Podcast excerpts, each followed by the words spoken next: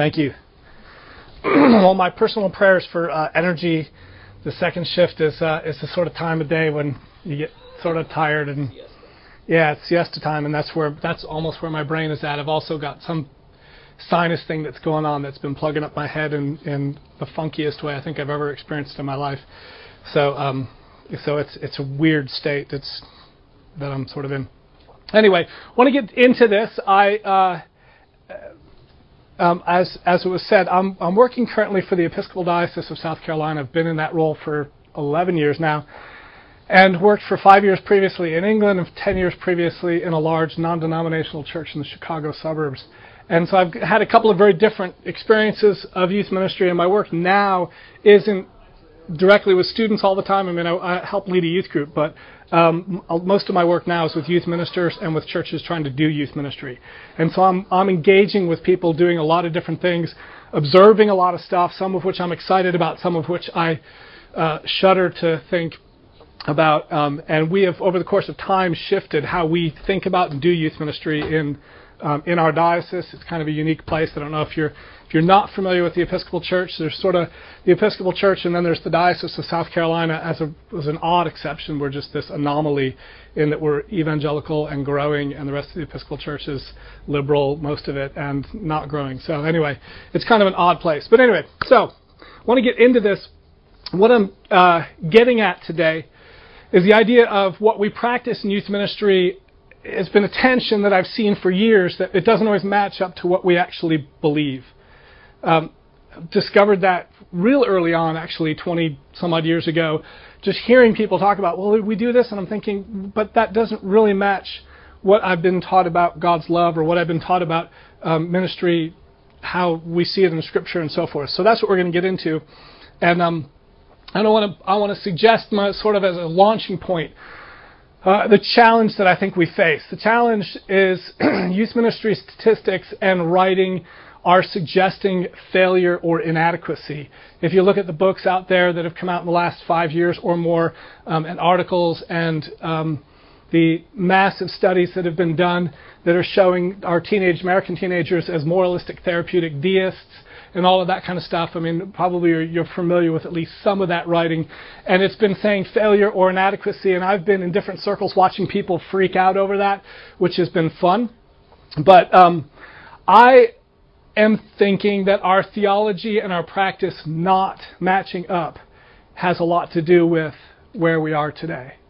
And so I'm thinking, what if we solved this situation or you know, moved in a direction of solving that misalignment in order um, to to get youth ministry going in the way that it should be going. So uh, we're going to explore some key areas where our theology should be shaping how we're doing youth ministry, but often is not. We've adopted practices that are inconsistent with our understanding of God and His expectations of us, and if we've done that, then the question is why. I'll probably raise more questions than I'll answer, and if you go away wrestling with this, I'll be happy um, because I think that that's really more helpful than somebody standing up in front of you and giving you all the answers. So I want to talk about theology and practice, what we believe and how we behave. Um, youth ministry has historically, and I underline that word because I'm thinking in terms of a big sort of historical perspective rather than one individual situation or, or real recent history, has historically been led by pragmatism. What conferences, books, seminars, and all that kind of stuff that I've been to over the years have taught is what works. What's going to get kids in, what's going to you know make this happen, or what's going to make that happen, what works. And if somebody says, well, wait a minute, that doesn't jive with what I believe, listen, it, it works. Just, just trust me, it works. Just do this because it works. I've heard that so many times that it started to drive me nuts. If we could point to numbers in attendance and decisions made, we thought we were effective. That was really sort of, um, I went into full time youth ministry 86. So, um, that's a, a bit of time ago. And that was really where things were at. And the first church I worked for was a 5,000 member church, and I had a 25 member high school youth group that I was expected to grow to hundreds. And so uh, pointing to numbers in, att- in attendance was probably the biggest sort of key factor to whether I was going to keep my job or not. So I had a vested interest in that. Historically thinking, we've had good intentions, um, but I think we've had bad measures. Um, the church wanted to stop losing kids. When you when you kind of look at the history of youth ministry, kind of go back to maybe 1970 or something or other, and, and realizing kids are not really a part of the church anymore, or not as, there was a drift going on, and realizing they're all going to parachurch groups and stuff. And the church wanted to stop losing kids, so they start investing more in youth ministry. Parents wanted their kids churched. Um, they want their kids to grow up in the church. They want them to have a positive experience of the church if their parents are churched themselves. Usually, if they're not, then that's not the case. Our measure was what was coming in rather than what the end product was. So we're looking at sort of, you know, what's coming in is our, our attendance rather than what are we sending out, which later on would come back to haunt us. This meant that pragmatism trumped. If it works, you just aren't going to mess with it. It becomes a sort of a sacred cow. If this is what you can do to get 200 kids to your youth group, then this is what you're going to do, and nobody should attack it because, hey, you know, you can't argue with success. Well, you have to redefine it if you're going to try to do that. And, and I have to be fair. I mean, we couched all of this in the language of winning souls, of making disciples, all that kind of stuff. But measuring the income rather than the outcome ignores the end results. And then I don't need to explain that any further because I think it's, it's pretty clear hopefully. Historically, we had good intentions, and I think we've had some perhaps bad methods or maybe less than desirable methods. So we really put a big emphasis on attracting kids, and we do anything we can to sort of rally kids together. I, remember listening to a, um, a teaching series from an organization uh, that was trying to teach people to do youth ministry. Uh, what do they call it? uh, Jesus driven or Jesus focused youth ministry or something like that. It was all sort of like, let's look at what Jesus did and let's do youth ministry that way. And their whole sort of emphasis was Jesus attracted a crowd, then he told them the gospel. So you need to attract a crowd and then tell them the gospel. Now, how do you attract a crowd of teenagers? Well, rock and roll works, sports works, food works, and you know they're just kind of laying out this whole sort of plan for gathering lots and lots of kids and having a great time with them. And then in the last 10 minutes or 20 minutes, you're going to sit them down and say, "Now, here's why we really brought you here." And I'm thinking this is bait and switch. Jesus didn't attract a crowd intentionally. Jesus attracted a crowd because he was the Son of God. And there's a, there's a big difference in that. So, anyway, um, attraction became sort of the, the biggest sort of thing. Uh, we wanted to attract and then retain because we don't certainly want, want kids to come to church and then drift away. Um, we had an, a, a tendency to segregate kids. The youth room sort of became the sacred space for teenagers, and then kids, families, in the first church I worked for, families came in the door on Sunday morning, and everybody went to their age related groups and then met up at the doors on the way out. And families in that particular church didn't even worship together. Um, it was the strangest sort of thing. Um, I've never been in another church like it. It was a great church, but that was a weakness that they had that even the teenagers were sitting in Sunday school at the same time as the worship service was taking place.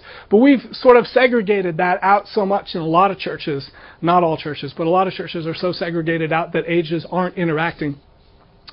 We um, got really into entertaining. We realized if we're going to attract kids, we want to keep kids we got into entertaining. We learned from MTV, all that kind of stuff, um, and it's quite frightening.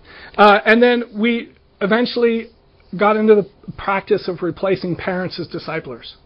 And we realized that, you know, we're the youth ministers, we're the youth experts, we know how to communicate to teenagers, we're good at this. And so I can disciple teenagers, and the parents don't know how to do that, so I'm going to do that for them. And, and when we got comfortable with that, that that's not really particularly a good thing. Thankfully, I don't think this stuff is the driving force of youth, force of youth ministry. I think this is the launching point for people saying we need to change. And, and that's why I get excited about the future. But what I don't hear when I read books about people saying, well, what is the future of youth ministry? And we got all, you know, it's, it's not gone right, we failed, whatever. Um, what I don't hear is people talking about the sufficiency of Scripture. I don't hear people saying, we need to go to the Bible to learn how to do ministry. For all along, we've taken the Bible as our content. It informs what we teach. It is our, our sort of, it's our library. But we've not used it to inform our method. I don't think. I mean, some people have, but um, I'm speaking in a broad generalization. So we've known to do what the Bible, to teach what the Bible says, but have we done ministry like the Bible teaches? And, and I'm not trying to draw a really hard line. In other words, if it's not in the Bible, it's not biblical and therefore it shouldn't happen. I'm not sort of that person. I've met some people that'll say, well, you shouldn't do youth ministry because youth ministry is not in the Bible. and other people argue youth ministry isn't. I don't, I don't want to go there. That's not. I'm not trying to draw that draw that hard a distinction. But what um, what we do needs to be consistent with Scripture, and what we need to look to is what are we doing in making disciples, and how do we see examples of disciple making in Scripture, and what do we learn from that, and then do that as a result, if that hopefully is clear as mud. So we want to look at biblical ministry examples and just look at a couple of passages and then talk about how does how does this flesh out in terms of how we do ministry in order to get our theology and our practice to match up. I tend to turn to the apostle Paul more than I seek to imitate Jesus on how to do ministry. And, and that might throw some people off, uh, might be my own shortcoming, but I think the divinity of Jesus makes it very difficult for us to reproduce the ministry that he did. The incarnation, in my mind, was an event and not a model for ministry. And, and I've been to places where I'm in a total minority with that perspective. Um, Paul's model was that of being an ambassador. And I look at that and go, I can do that. I can be an ambassador, ambassador for Jesus. I can't be God incarnate, even though it would be cool to think that I was, or um, or to even try. It's kind of frightening. So I want to turn first off to 1 Thessalonians chapter 2, and the first 13 verses um, in particular, and uh, and look at this. For you yourselves know, brothers, that our coming to you was not in vain. But though we had already suffered and been shamefully treated at Philippi, as you know, we had boldness in our God to declare to you the gospel of God in the midst of much conflict. For our appeal does not spring from error or impurity or any attempt to deceive, but just as we have been approved by God to be entrusted with the gospel, so we speak, not to please man, but to please God who tests our hearts. For we never came with words of flattery, as you know, nor with a pretext for greed. God is our witness nor did we seek glory from people, whether from you or from others, though we could have made demands as apostles of Christ. But we were gentle among you, like a nursing mother taking care of her own children.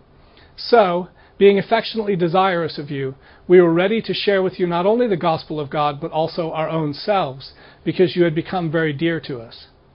For you remember, brothers, our labor and toil. We worked night and day, that we might not be a burden to any of you while we proclaim to you the gospel of God. You are witnesses, and God also, how holy and righteous and blameless was our conduct toward you believers. For you know how, like a father with his children, we exhorted each of you and encouraged you and charged you to walk in a manner worthy of God, who calls you into his kingdom and glory. And we also thank God constantly for this, that when you received the word of God, which you heard from us, you accepted it not as the word of men, but as what it really is, the word of God, which is at work in you believers. Um, he goes on to, to, to, encourage them even more in this, in this sort of vein. The thing that strikes me about this passage is it's Paul reflecting on how they've done ministry already. It's Paul reflecting on how they've gone about making disciples. And to look at that and say, well, how did Paul do ministry? What is it really all about. And I underlined some key lines there, but it's tiny and, and would be difficult probably for most of you to pick that up or seen that too much. But I want to suggest to you a few things that we can draw out of that passage. Paul's ministry proclaimed the gospel boldly. you see that real clearly in that several places. The emphasis is on proclamation. The emphasis is on proclaiming the gospel. We brought the gospel of God to you. And that was that was first and foremost. Paul's ministry was not deceptive. He was really clear about we weren't trying to impress you, we weren't trying to trick you, we weren't trying to do anything that that would um, obscure or whatever. We were not trying to be deceptive in any way, shape, or form. Paul's ministry was relational in nature. He talks about becoming um, affectionately desirous, um, sharing our lives with you. That particular line, um, some organizations use kind of as, as the centerpiece of their incarnational um, theology of ministry. Um, but when you look at it in the context there, he gives, an, he gives uh, a a metaphor of a mother and he gives one of a father. And so he's talking about sort of both masculine and feminine ways of, of nurturing and um, this whole sort of relationship, this uh, we've shared our lives, our, our, indeed our whole selves with you, our lives with you because we had loved you so much. Very, very relational. Um, and that's, that's great. And then it's deeply rooted in Scripture. We get to the point where he says, You received the Word of God as it is the Word of God, not just as words of men, etc. So we see that real quite simply. And then I ran across this quote. I was um, listening to a podcast of a John Piper sermon, and this thing just like knocked me uh, off the elliptical at the health club. Um, when he made this statement, if you alter or obscure the biblical portrait of God in order to attract converts, you do not get converts to God, you get converts to an illusion. That is not evangelism, that is deception. And he repeated it, I'm sitting there, I'm at the health club going, this is freaking me out. If you alter or obscure the biblical portrait of God in order to co- attract converts, you do not get converts to God, you get converts to an illusion. That is not evangelism, that is deception. And I'm thinking of all sorts of things I've seen and or done in youth ministry thinking that this was a way to get the gospel out to kids. Can you think of examples of sort of where you kind of go, this doesn't jive with that? Anybody want to share one real quick or two? An example of, uh, of how you've seen uh, the biblical portrait of God altered in order to attract converts? If anybody wants to be bold enough to speak up or not? Well, I mean, if you maybe consider the only law side, a lot of the, you know, we've, to- we've coined the term like turn or burn. Mm-hmm. I, in a way, I, it's not as, as much altering as it would be concealing Yeah. the full story of God. Yep. And I know I was saved a good four times that way. Hmm. I've been baptized three times Wow. because bad theology and was told I need to walk the aisle again. Yeah. So it's devastating. Yep. Yep.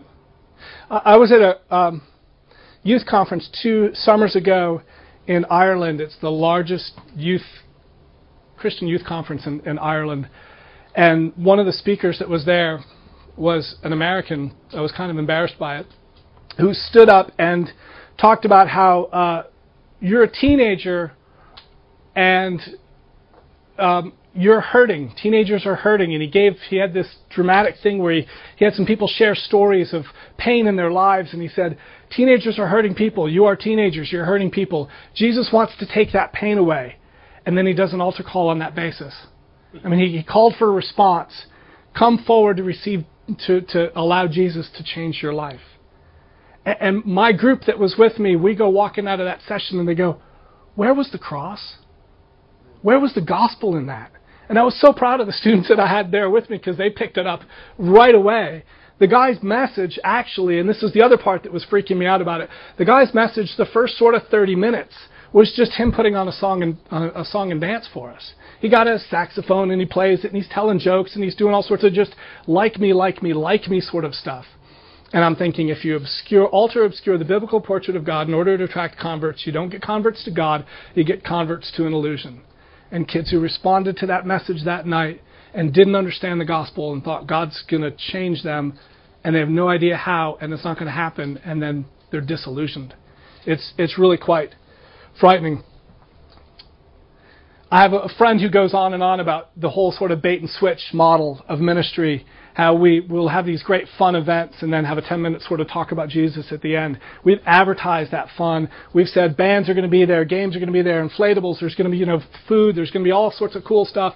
And we don't advertise that we're doing this in order to share Jesus with you necessarily.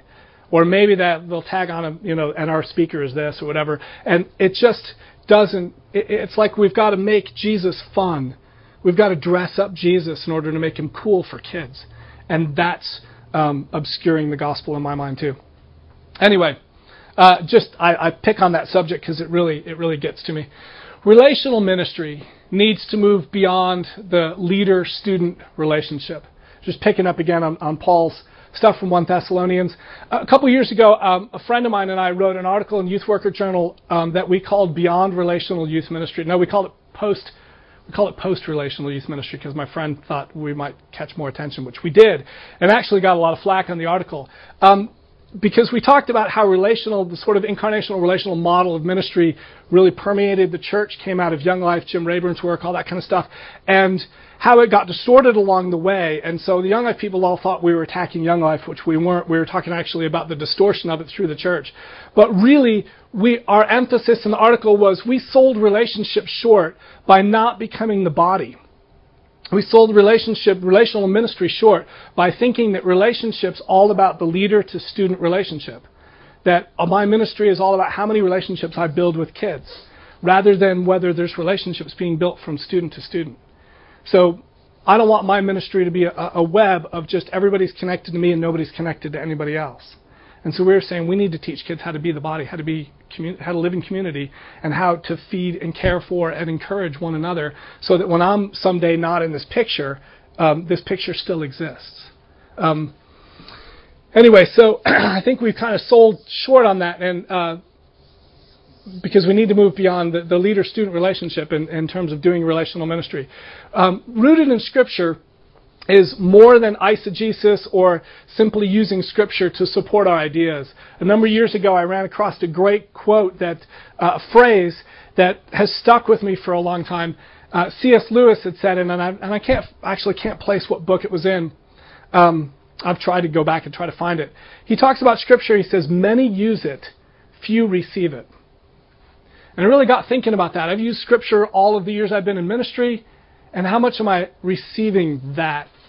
There's years that I was using it as a tool and not receiving what God had for me and for the group, but rather using it as this, this great resource library. And I would go to it to grab the things I wanted to teach and then go and present them to my kids and not be concerned about whether it was that lesson was going to change my life I, I, shifted how I do things, how I think about things. Also, uh, for years, was doing very topically driven youth groups, and, and we were taught to do this years ago, go to seminars and, and workshops and all sorts of stuff. And you kind of figure out what are the teen topics. We're going to talk about sex, dating, drugs, drinking, um, friendships, families, um, media, all that kind of stuff. And you know, you lay that out and those that's plan your schedule around. We're going to teach those, and I'm going to look into Scripture to find what that has to say. We end up doing a lot of eisegesis. One of the youth ministers in my diocese um, blew my mind when he had a eighth grader, I think it was, who raised his hand after youth group one night and said, "How come we study portions of Scripture instead of look at topics and see what the Bible has to say about that?" And he explained the difference between exegesis and eisegesis to his youth group at that point, and they got it. They understood. And he said, it's not that we'll never address a topic, we will address topics. But most of what we're going to do is look at Scripture and let it speak to us. There's a difference in how you come out with that. We go on in another place in uh, Paul's writing, just to kind of build on this. What Paul desired for people, I think, is, is expressed well in uh, Colossians 3 16 to 17. Let the word of Christ dwell in you richly, teaching and admonishing one another in all wisdom, singing psalms and hymns and spiritual songs with thankfulness in your hearts to God. And whatever you do, in word or deed, do everything in the name of the Lord Jesus, giving thanks to God the Father through him. Um, I, I, I read that, and what really is, is sticking in my mind is if we've got this word centered ministry, then this is our outcome. You know, this is that. This is our vision. This is our picture of our preferred future that that Paul is painted for. This is what he wants: the word of Christ to dwell in believers richly. And so, proclaiming the gospel boldly and um, being rooted in Scripture and being relational and not being deceptive um, goes in in this direction. I threw this slide in at the very last second um, when I was prepping this up because I thought it might be helpful to a few people. Um, I have boiled down over the course of time, thinking about youth ministry and different models of it and so forth, to try to say if we're going to do scripture, do ministry that is consistent with scripture, then really, if we just think about two words, we can probably put it all together. And, and, and it's so it's I mean it's maybe oversimplified, but if we think in terms of ministry, youth ministry, as think of our content and we think of our context. And if we let the gospel shape all of that, then uh, if the gospel shapes all of that, then um, our content, that's what we teach. It's kind of a no brainer. We're going to teach about Jesus. Um, it's also, I mean, in my context, I've had to explain to people we want to proclaim the gospel to teenagers, and we want to start from Genesis and end in Revelation, or be anywhere in between. And, and some of them, I sometimes I get eyes popping open and go, "Wait a minute! I thought the gospel, I thought that was Matthew, Mark, Luke, and John." And, then the application of it in Acts and so forth, and they're not thinking Old Testament. And so we've been moving them into Old Testament and showing them that um, we see the gospel throughout the entirety of Scripture um, and God's larger redemptive plan. So, uh, with content, what we teach, it's a no brainer. The context, though, is what I don't think a lot of people give a lot of thought to. And that is if the gospel is shaping our context, it shapes how we teach it. It shapes what we do with our youth groups. It, it becomes, uh, it, it, it redirects sort of our priorities. So a youth meeting that we kind of think, oh, I got to play some games for a while. I got to do this and this and this because that's what we do, and then I'm going to teach. I'm gonna, we're going to have this teaching time. Um, and we think, you know, that's the meat and potatoes. Well, I did that for years where game time ran over, we got the guitar out, we sang songs, and, and that kind of ran over. And then instead of my 20 minute teaching time, all of a sudden I got 10 minutes left. And I'm trying to squeeze in this message and going, wait a minute, the most important part of the night is getting shafted by the rest of it. That's just not that's not the way it ought to be. And I can't in my mind I couldn't reverse it and let's going to do teaching and then do the other. My predecessor did that and it flopped miserably. Kids left the youth group. Um, and then I had this con- uh, this con- uh, confrontation with a guy, and I was I was young, real young at the time, 25 or so. Um, and we had one night at youth group where there was some gang members from Chicago, was in the Chicago suburbs, some gang members from the inner city. We had a guy in our in our church that did ministry to gangs, and he brought these guys in each year, brought in a couple of them to share their testimonies, and they they were sort of the feature of our youth group program that night. And so we had three or four guys that got up front and said, "Here's what I was up to, here's what I, here's the gospel that I heard, and here's how it's changed my life." And it was really cool, and powerful stuff. Uh, afterward, I had one of them get in my face, and he was really upset with me for the way I ran the meeting. Not his portion, not the testimony portion of it, but the bigger picture of the meeting. Because we played some games for a while and did a bunch of stuff, and then we had sort of content time. And he said to me, he said, Why did we spend 40 minutes playing games before we got into the important stuff? And I, I, I didn't have an answer for him. I was like, Well, that's, that's what we do. And he goes, these kids, and here he's like 16 years old. He goes, these kids need to get into God's Word. It's life and death out there on the streets. These kids got to get into God's Word. They need to be studying this stuff. They don't need to be playing games. I got this 16 year old Hispanic guy standing in my face telling me that we shouldn't run youth group the way I do. And, it, it, that never left me because I'm realizing wait a minute, I wasn't prioritizing the gospel. I was prioritizing game. I mean, I was prioritizing sort of them liking the group or making it attractive or something or other.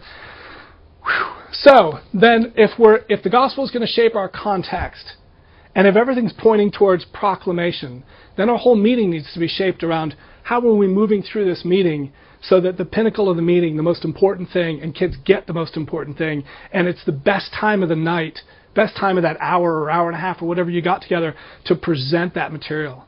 So we're not running them around and getting like marshmallows and chocolate all over everybody and then sitting down and saying, okay, now it's time to open up your Bibles. That doesn't work. We just disconnect. We eliminate all those disconnects and make a meeting that flows smoothly and and is uh, gospel centered. So we want to build relationships. We want to build a sense of community in the group. Teach kids how to love one another um, in in a healthy biblical sort of way. We want um, we want great interaction in a group. We want them to, to do Christian things, and we want to make the gospel really, really clearly. We want to get them physically with their hands in the Bible.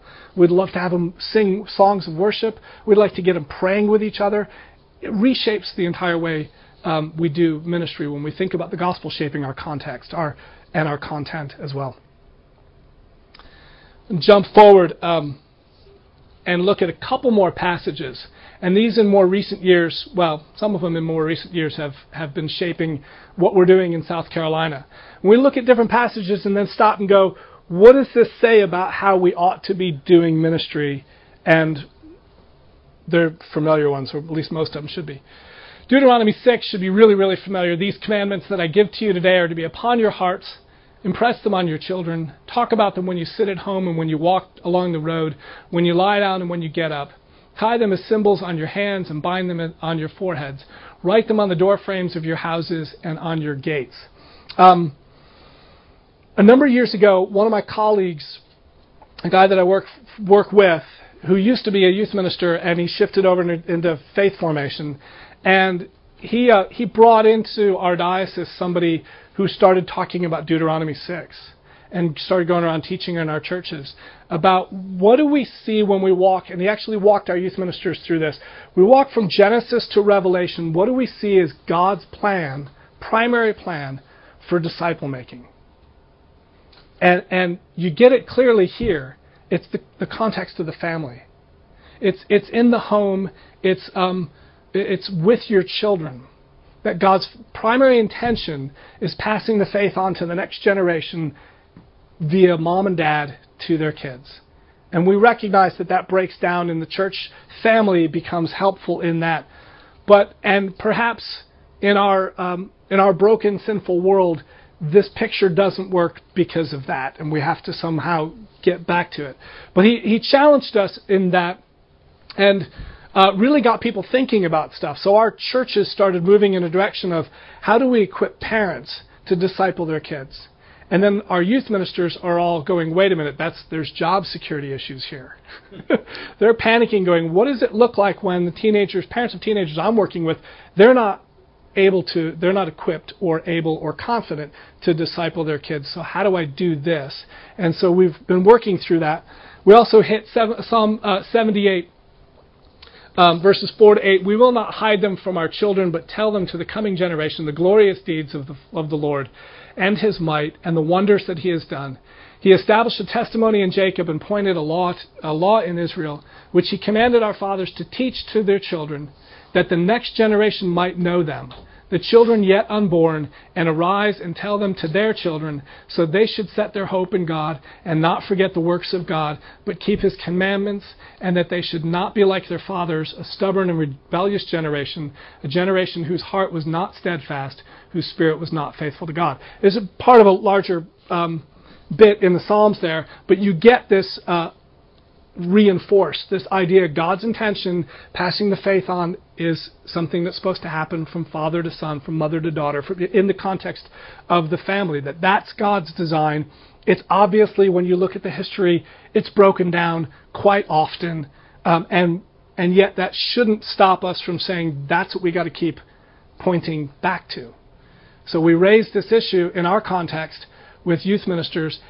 Uh, how do we do discipleship? How do we do youth ministry um, and equip parents to do that? And we're actually looking at this point as how we do youth ministry now should be equipping those teenagers that they can do this when they're parents. And I'm not concerned about whether we can get the parents of teenagers. It'd be great if we can, but I'm not going to focus all my energy on getting today's teenage parents um, to to be able to disciple their kids. I want to see the generation that we're working with, the teenagers, be discipled in a way that they can turn around and do that with in their family context and pass the faith on to the next generation. When I was working in England, I was really conscious of the play, of the fact that this failed. The faith was not passed on to the generations. They didn't talk about it at home. They didn't they didn't teach it in the family. And you've got four percent of the population in church on a Sunday morning um, Ireland, which is far more traditional and uh, not quite as hostile to uh, Christianity as England is, um, Ireland, it, they've not done this. And so people don't go to church, and they don't understand why people would go to church. I mean, a small percentage of people go to, go to church, but it's the faith has not been passed on from generation to generation, and you see these post-Christian nations as a result of it. And there's other reasons, other factors that go into it. And then one other passage that uh, this one's been in my in my head for from the beginning. Matthew 28, 18 to 20. And Jesus came and said to them, All authority in heaven and earth has been given to me. Therefore, go therefore and make disciples of all nations, baptizing them in the name of the Father and the Son and the Holy Spirit, teaching them to observe all that I have commanded you. And behold, I am with you always to the end of the age. The point that I throw that out there is our task is making disciples, not converts. And, and what I've heard for 20, well, for at least good enough part of my 25 years, is people talking about making converts. We got to get kids to make a decision for Jesus. Uh, I got trained in, in college by Young Life. We're all about making making uh, making converts. It was all about we got to get the gospel out to kids, get kids to make a decision. The church will then disciple them, or we'll get them into a small group or something or other. The emphasis wasn't on making disciples, and it didn't sit quite right with me because I thought we're trying to do evangelism and not do discipleship. We're trying to do evangelism primarily and discipleship maybe a little bit. And the task that we're called to is not evangelism, it's discipleship. And I've come to see evangelism should be coming out of discipleship, not the other way around. It's a little shift my, that happened in my brain a long time ago. Uh, a couple of final challenges, things that I've run across, and then we can talk if you if you want uh, about about some how some of these flesh out. these are a few personal uh, points of conflict that I've seen between theology and practice, and they're either ones that I've wrestled with or ones that I'm witnessing all the time. So they're they're examples that, that are fresh on my head. And I just threw four at them, even though there's probably lots more. Um, gospel ministry, first of all, gospel ministry is teamwork. And, and if you look at Paul and you kind of go, well, I mean, in one sense, he seemed like he was out there kind of doing things on his own. But if you really read into, really read Scripture, you find he's got all these relationships. He's always mentioning people, and there's so much plurality in what he's writing. We, we, we. There's a real team sense. Somebody pointed that out to me a number of years ago, and made me realize gospel ministry is teamwork. And yet, a lot of the youth ministers I work with are sitting in situations like, I can't get anybody to help me. It's me and my spouse, or it's me and one other people. And about five years ago, now it's a little bit longer than that, I called that out in my context and said, we need to not have Lone Rangers. And, and I had a bunch of people get really angry with me. And, and some of them tried to get me kicked out of my job, actually. It was a, real dark sort of period of time. I'm still there, so I guess we're good. But um, it, was, it was really difficult for them. They're like, they hired me to do youth ministry. They're not helping me, so I'm doing youth ministry. And, and I'm saying the gospel is gospel ministry is teamwork. Um, and they don't, disagree with that from Scripture, but they're not necessarily practicing it. We got to line that up, and it's really that's really difficult. Another one: right doctrine is important, but I don't dare bore kids by teaching doctrine. Um, I don't know if you run across the book "Do Hard Things." I really, really liked that because it it written by teenagers says the challenge put before teenagers is not high enough. We're much more capable than people think. And our youth ministers, I, I told them about that book and suggested we need to raise the bar. And a number of them have raised the bar and found we can teach kids a lot more than what we realized we can teach them. The, what's boring about doctrine is not doctrine, it's the teacher. And, and, and that's you know, where we get stuck. Um, so if we think it's important that kids have a right set of beliefs instead of screwed up set of beliefs, if we if we're appalled by the idea of moralistic therapeutic deism and we want kids to actually know what the what does the Apostles' Creed mean, what does the Nicene Creed mean, what is what does Scripture teach us about God, then we've got to teach doctrine. Um, third one, God is sovereign, but I'm in control, or their salvation depends on me. Um, that's one I wrestled with personally for for years my heart would break when I'd see some kid wandering off. And, and I'd be going, I got I got to change this. I got to fix this problem. And seeing other youth ministers who are, who are wrestling with that, um, feeling like I got to get these kids straightened out, or I got to get this kid saved. wow, that's not that's not a sovereign God. Uh, and and yet I can't just let go and go just let go and let God and see what happens, you know, sort of thing. That's not, that doesn't work for me either. So there's a tension to work out there. But I have to keep in mind God is sovereign. I'm not in control. God's in control. Their salvation doesn't depend on me. It depends on God. So I need to be a prayerful person who's proclaiming the gospel. And then the gospel is not moralism. But we tend to teach behavior modification. And, and, this goes, I'm going historical here on youth ministry back in uh, a little bit in time, but I think it's still out there like crazy. And I ran across this graphic um, that spoke volumes to me when I first saw it. It was a guy uh, who I had come to speak to our youth ministers who, who talked about this. When we look at this, you look at this picture, we've got a little pyramid or whatever. We've got Scripture is the foundation of everything. From Scripture, we build a theology. Um, our theology informs our practices. And, and by practices, I mean prayer, worship, study of the Word, all that, and you know how we live out our lives as Christians. And, and the guy who was originally shared this with me, he was kind of he was a little bit more monastic than that with it, um, contemplative practices and things like that. And then all of that should be shaping the behavior. But when you look at the typical, and I do mean typical, um, youth ministry sort of planned, we think about what we're going to teach, and what do we, lots of folks teach, is starting with the top. You start topically, you're going to start at the top. Um, and you look at sort of the history of youth ministry, and you think about some of the major campaigns of like True Love Waits or um, Silver Ring thing or Dare to Share or all sorts of different things like that, which can be great tools and may have changed people's lives, but they're very behavior modification driven. And so we start at the top and we want to change their behavior. Or, or, or, a kid comes into our youth group and hears our teaching and hears this idea that I need to become a better person. God wants me to live to a higher standard. And then they hear us, if they stick around, they hear us talk about, well, the way we're going to do that is we're going to, we're going to teach you how to have a quiet time. And, and then, so you have this quiet time, that's your practices. And we haven't even gotten into teaching theology or scripture. Now, we'll, you know, we can clearly say this is all rooted in scripture and, and we'll support it with scripture. But we, we tend to go from top down on this. Or historically, we've gone from top down. And it blew my mind when somebody put this in front of me and said, This is the biggest. The bottom's the biggest. That's our foundation. Lay down the foundation and, and build on that so that behavior flows out of all of that rather than pushing behavior um, from the top. I don't know what questions people have. I'm going just kind of threw a bunch of stuff out. Maybe I should throw a question to you first um, and, and ask you what where do you see theology and practice coming together or disconnected? And, and how, does, how do you see that being solved? In my, in my context, one of the things that I think uh, my boss and I, I'm the intern, she's the director, feel fairly confident that we do well is starting with the theology and the, and the gospel and making that very, very clear.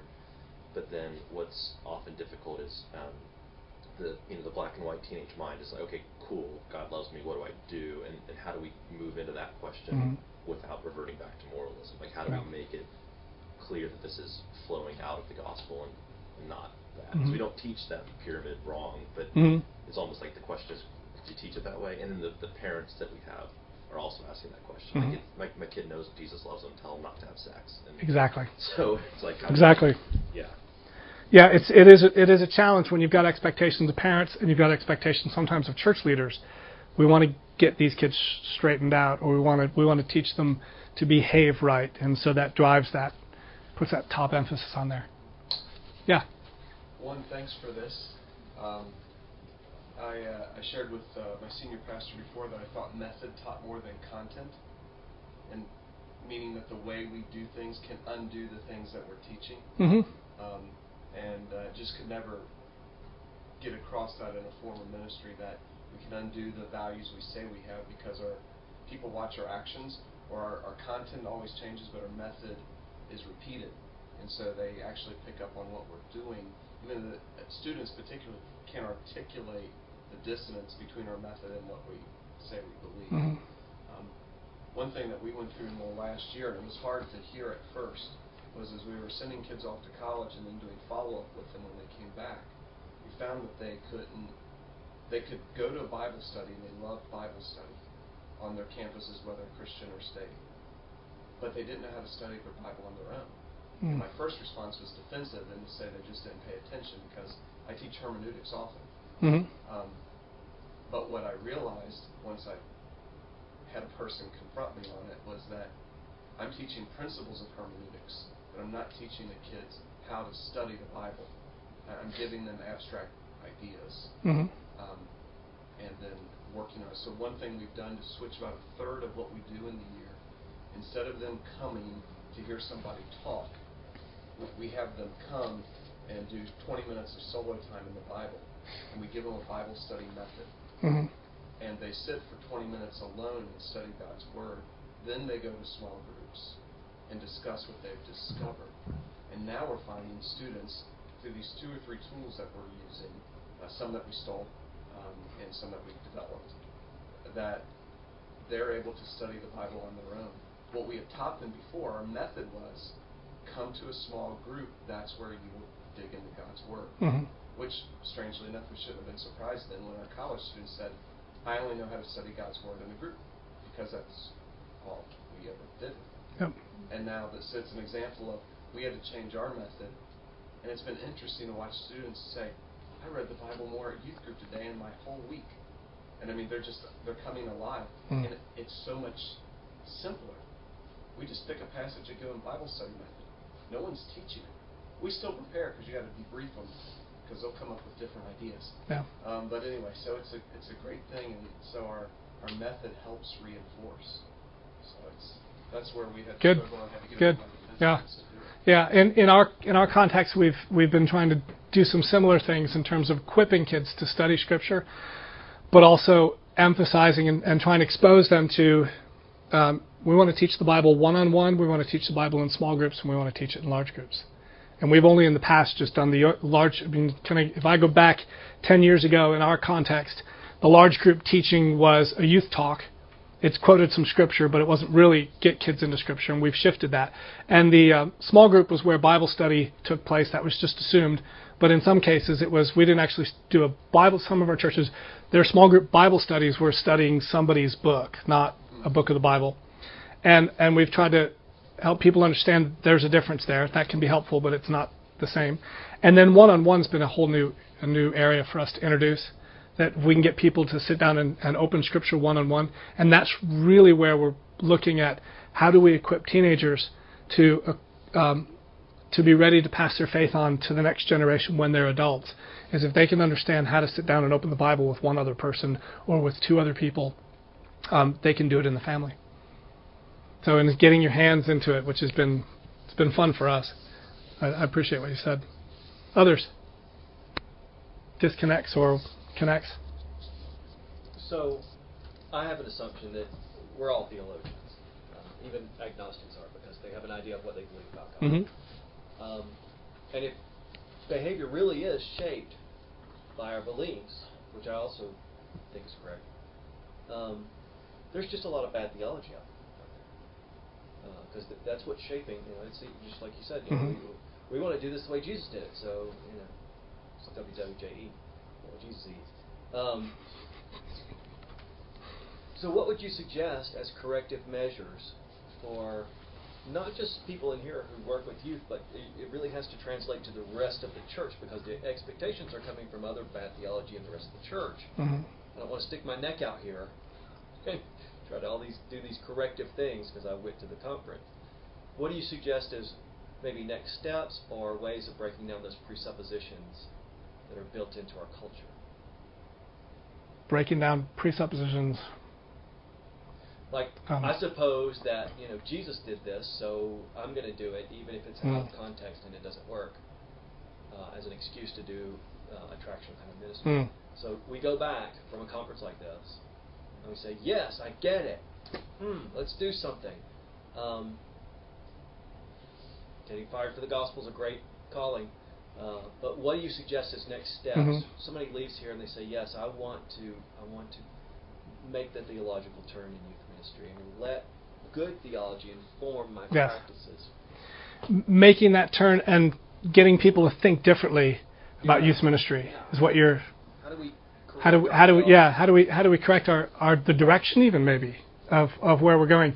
For me, the thing that I've been uh, talking to people about and done some writing on is trying to help people see how do we get to where we are today statistically, and when we look at um, we look at the idea of moralistic therapeutic deism. Why are we in that state of we've got all these kids that have a vague idea of who God is. They're either cool with that or they're not, and it doesn't really matter. The details don't matter. Uh, and how could that be when we've had such so much going on in youth ministry and churches all over the country from all these different traditions some of which have done it better, obviously, than other ones have.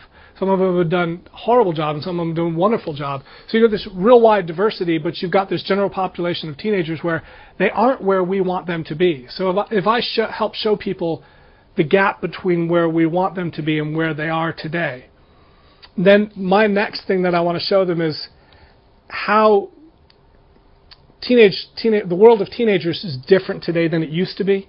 I'm in a context of a traditional mainline denomination, so there's lots of parents and lots of leadership in the church that they think, you know, I had a youth group experience, it was great for me, and um, I want my kid to have that experience.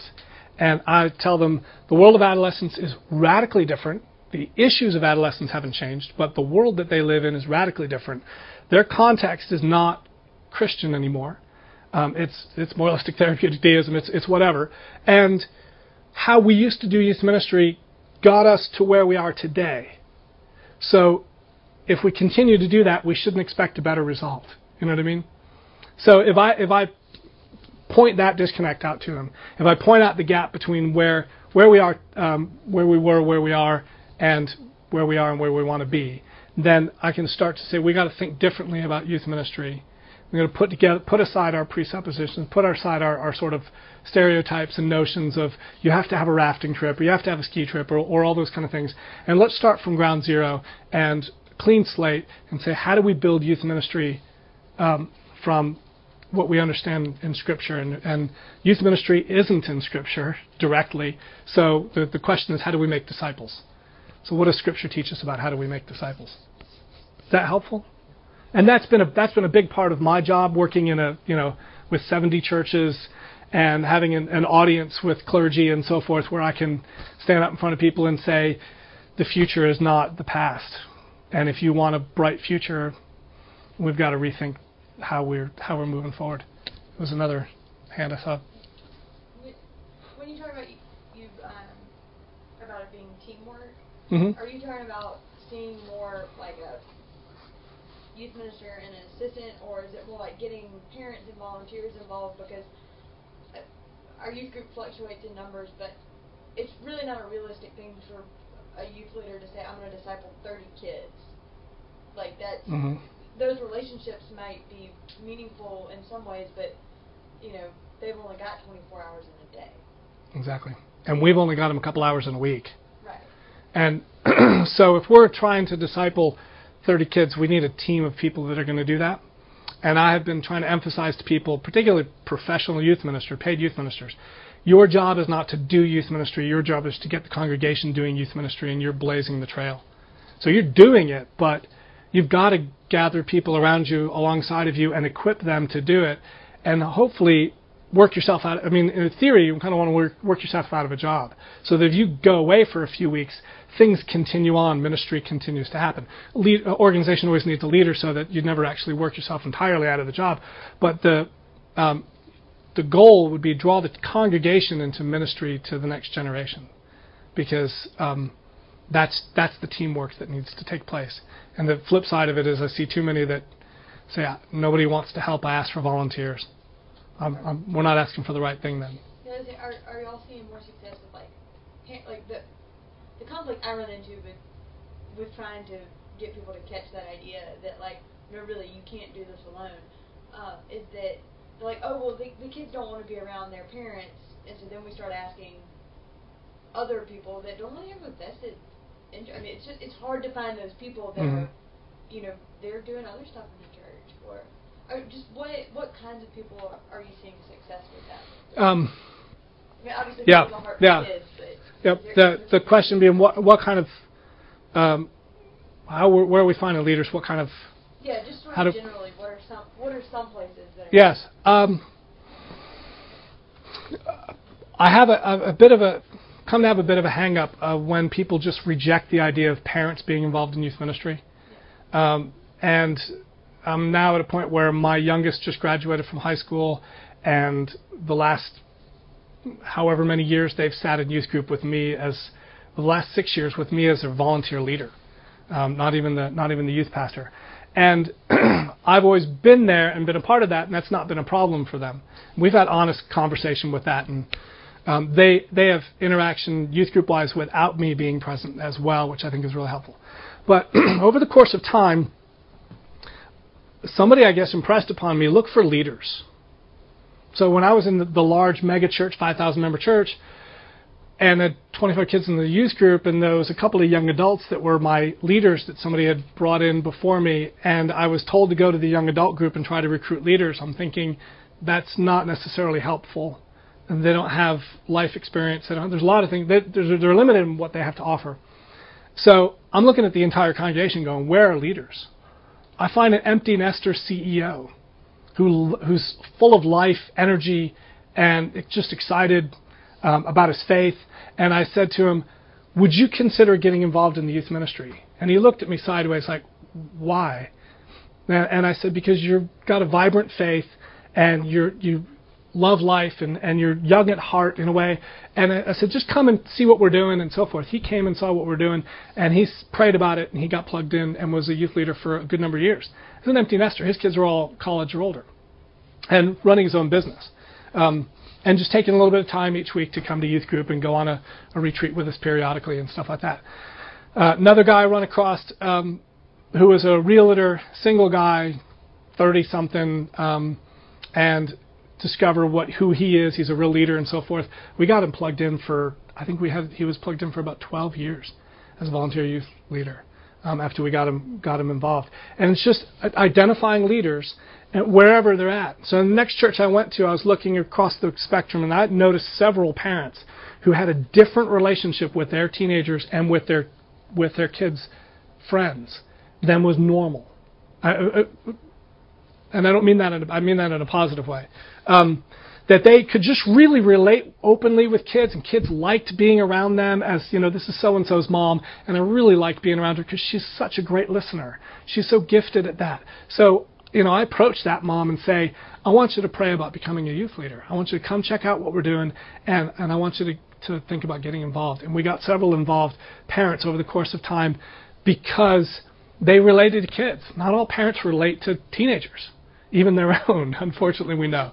But uh, if you find the people who can relate to teenagers, love teenagers, love the Lord, um, and are leaders, and ask them to pray about that and call them into it, you should be able to get a, a diverse age group. The hard thing is the task of whoever's leading the, the ministry has to go find those people. And the only thing that leadership above, like the ministers in the church, can do is try to cast vision that every member in this congregation ought to be in leadership somewhere. Um, and and keep youth ministry and children's ministry and all those kind of things at the forefront of the congregation. But that is the ongoing challenge, and that's the biggest reason why several of the guys I'm working with are struggling to get anybody more than just two or three people, and they got 40 kids coming to youth group, and there's four leaders, and it's just not a good ratio. And they're like, I can't find anybody else. One of the things we're trying, I, I'm part of a, I love it, but it's a very ingrown church, and so one of the things we're doing is in our new members class, mm-hmm. and, which may be outside of anything you can impact in your situation.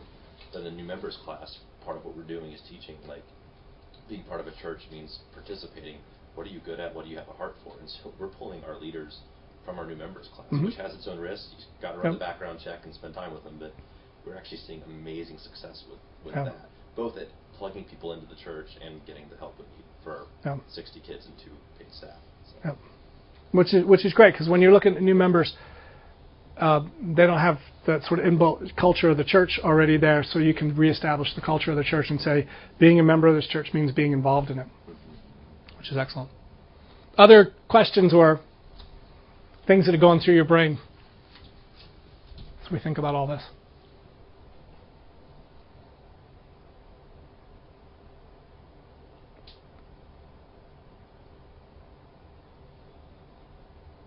It's that lull in the day. Yes.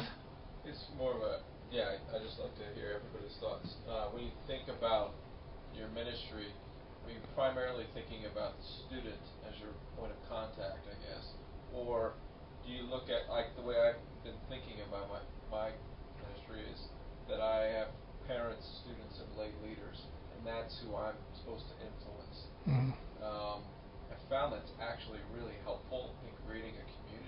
Mm-hmm. But is that uh, has that been what you've been doing, or and and I'd love to hear from a couple people. Um, my perspective is the same as yours in terms of ministry. The ministry that I should be leading is teenagers, parents, leaders, adults in the congregation, etc. Much broader than just I work with teenagers.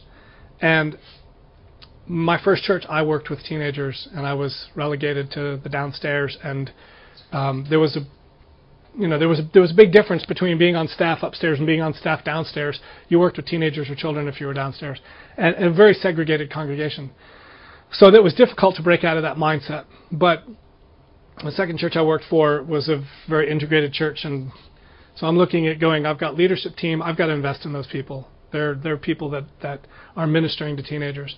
I've got teenagers that I'm connecting with, and and evangelistic opportunities that are just mind blowing that I've got to be plugged into, and um, and how am I how am I connected into the life of the congregation in terms of feeding people as well, including parents and all that kind of stuff. How is that wor- How does that work out for others of you, in terms of is that where the mindset works, or is that run countercultural to your church?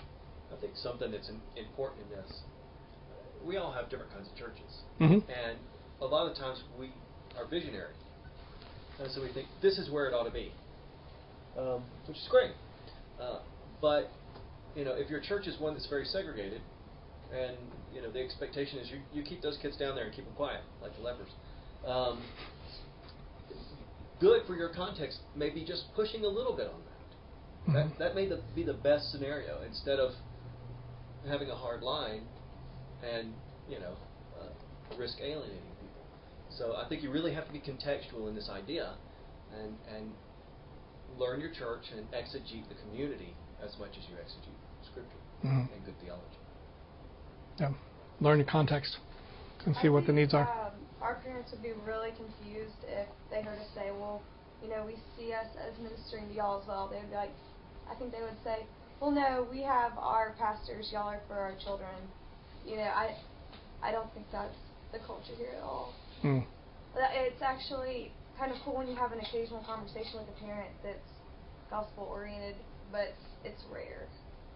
And it, it's it's starting up now. The Advent started doing kind of like classes about family ministry and doing groups where you bring parents to talk about family ministry, but it's really new for us. And I think they think it's just a little bit strange mm. at this point. Yeah, I'm, I'm one of the few paid, like, I was actually hired on as a children's minister, and just, my job just kind of grew from there, just out of need, but, like, there, I'm really not super duper with children, turns out. Um, my, the guy who hired me just thought I might be. Um, I have no educational background or anything, but what I am good at is finding people that are really good with little people and plugging them in. And so I don't tell parents that I'm ministering to them. It just gets snuck in there. Like it's like hiding vegetables in the you know like in a smoothie or something. Like just trying to hide it in there and sneak it in. that they're getting ministered to as well. And like I, it's important to me. Like I realize that I have your your tiny children for a two hour maximum on a week. Like there's there's no other like contact that I could conceivably have with them. But I have two hours.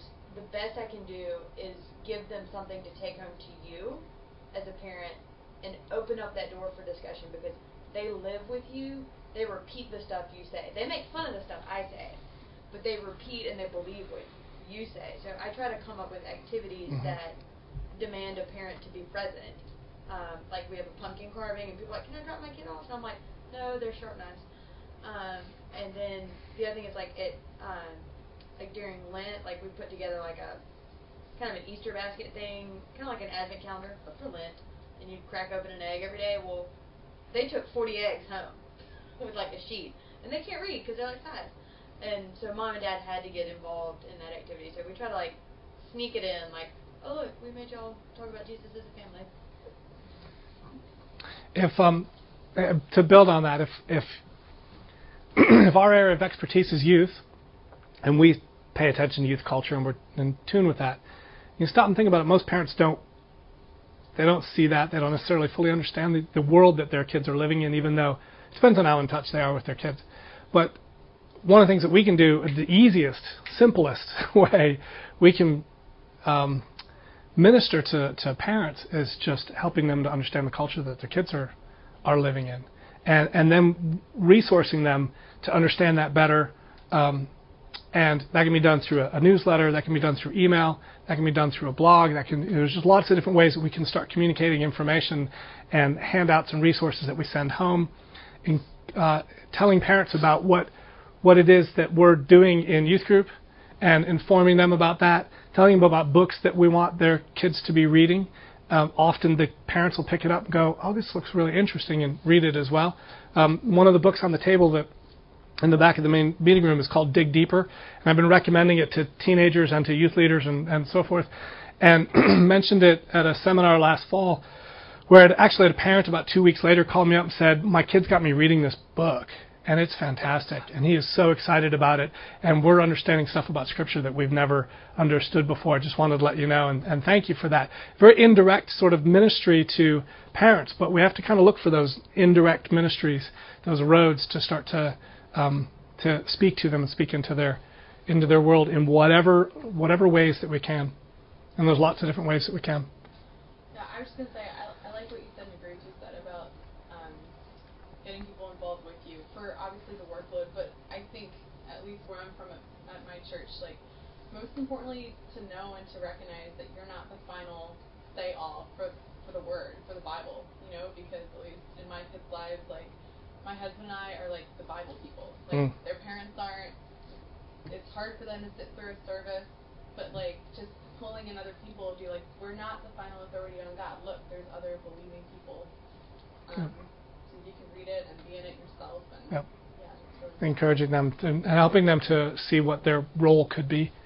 And part of the, the movement that's been going on in our in our setting with our churches and people coming in and speaking on Deuteronomy six and so forth has been really fleshing out what does it look like to, to raise Christian families and what does it look like to do faith at home and what do you do if you're and they've thrown lots of different sort of possible scenarios on and teaching in, in different different churches in our diocese that they've looked at uh, how does the whole church get involved in passing the faith on from one generation to the next what if your uh, uh, kids are grown up and your kids aren't walking with the lord and you you know you regret that, what sort of influence could you have now on them? And there's whole lots of different levels of of that that we've been putting out for people, and it's really casting vision. That's helping people see God's got a plan for this, and this is what that looks like, and and then how do we take some steps to move in that direction? So, any other questions, comments? It's getting late in the afternoon. It's time for a nap, I think, personally. Let me um, let me close this with a word of prayer, and we'll uh, we'll be done, and I'll be around if you have any other thing you want to say. Father God, we um, thank you for this time together. We thank you for the calling that you have put on our lives to minister to teenagers, to young people, to the to the next generation. And Lord, we pray that you'd help us to have a clear vision of how you want us to do that, um, laid out in Scripture, Lord. Um, that your word would shape not only the content but the context of how we do ministry and what all that looks like. Help us to work through some of the theological differences between our, our practice and our, beha- our beliefs. Um, Lord, we pray that you would uh, that you would take these things and, and help them help us to kick them around in our minds and share them with others, and and really work through them in our ministries and in our lives. We pray these things in your Son's name.